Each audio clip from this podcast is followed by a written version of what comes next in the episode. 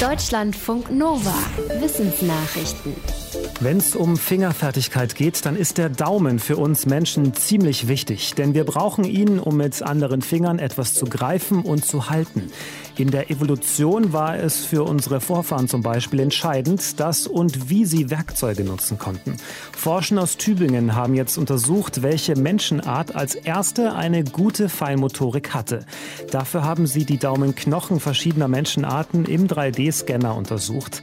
Dann haben sie dazu die jeweiligen Daumenmuskeln rekonstruiert und berechnet, wie jeweils die Kräfte beim Greifen waren. Wichtig war auch die genaue Stellung des Daumens gegenüber den anderen Fingern. Die Forschenden schreiben im Fachmagazin Current Biology, dass der Homo erectus vor zwei Millionen Jahren als erster bemerkenswert geschickt mit den Fingern war. Das Unglück am Djatlov-Pass ist ein russisches Mysterium, für das Wissenschaftler jetzt eine neue Theorie haben. Im Januar 1959 verschwanden Skiwanderer im nördlichen Ural. Ein Suchtrupp entdeckte später ihr zerstörtes Zelt und die Leichen der Männer und Frauen. Die Umstände schienen seltsam. Es gab keine Anzeichen für eine Lawine. Der Hang, an dem sie ihr Zelt aufgeschlagen hatten, hatte nur einen leichten Anstieg. Es hatte nicht geschneit, die Leichen lagen verteilt und waren nur leicht bekleidet. Zwei Lawinenexperten sagen jetzt, es kann durchaus eine Lawine gewesen sein. Es gibt Schneebretter, die eine enorme Kraft entwickeln, auch ohne große Spuren zu hinterlassen. Vermutlich hatte ein sogenannter katabatischer Wind, ein kalter Fallwind, Schnee oberhalb des Zeltes aufgestaut und ein solches Schneebrett gebildet. Indem die Wanderer ihr Zelt in den Hang geschlagen haben, haben sie eine Abfolge von Ereignissen in Gang gesetzt. Der sich aufstauende Schnee hat sich dann mehrere Stunden später, während die Wanderer im Zelt schliefen, Bahn gebrochen und sie überrascht. Dieses neu entdeckte Chamäleon ist winzig, aber seine Genitalien sind im Verhältnis ziemlich groß. Ein Wissenschaftsteam der Zoologischen Staatssammlung München hat auf Madagaskar eine neue Mini-Chamäleon-Art entdeckt. Die Männchen der Brocasianana getauften Art haben eine Körperlänge von 13,5 mm und sind damit die kleinste Reptilienart der Welt. Die Weibchen sind dagegen etwas größer, sie kommen auf 19 mm und passen damit auf einen Daumen. Im Verhältnis zu ihrer Körpergröße haben die Männchen große Geschlechtsorgane ausgebildet. Den Forschenden zufolge entspricht die Länge des Doppelpenises, den die Tiere haben, 20 Prozent ihrer Körperlänge. Sie vermuten, dass die Männchen nur so in der Lage sind, sich mit den größeren Weibchen zu paaren können uns genetische Tests vielleicht helfen, besser Medikamente auszuwählen und zu dosieren. Ein niederländisch-britisches Wissenschaftsteam empfiehlt das. Seinen Berechnungen zufolge hätten letztes Jahr allein in Großbritannien vier Millionen Menschen von einem genetischen Vorabtest profitieren können.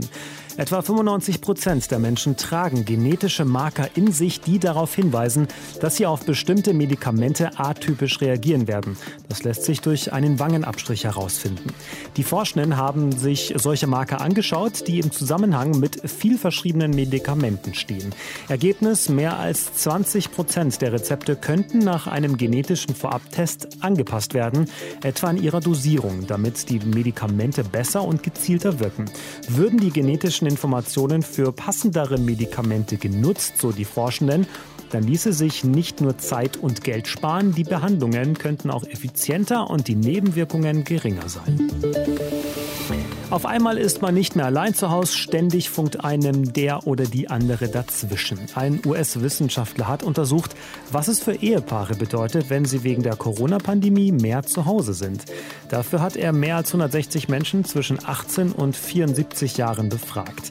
Dabei kam heraus, dass die Menschen, die sich von ihren Partnern in ihrer täglichen Routine gestört fühlten, negative Gefühle entwickelten.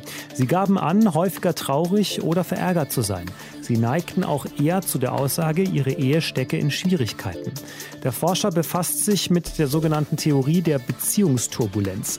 Da geht es um Übergangsphasen oder unsichere Zeiten, die manche Beziehungen negativ beeinflussen können, andere nicht. Eigentlich geht es dabei um Paare, bei denen einer länger im Ausland war oder bei denen die Kinder ausgezogen sind. Der Rat des Forschers, Paare, die sich mit dem Tagesablauf des anderen auseinandersetzen, Strategien entwickeln und die Prioritäten des anderen ernst nehmen, haben weniger negative Emotionen.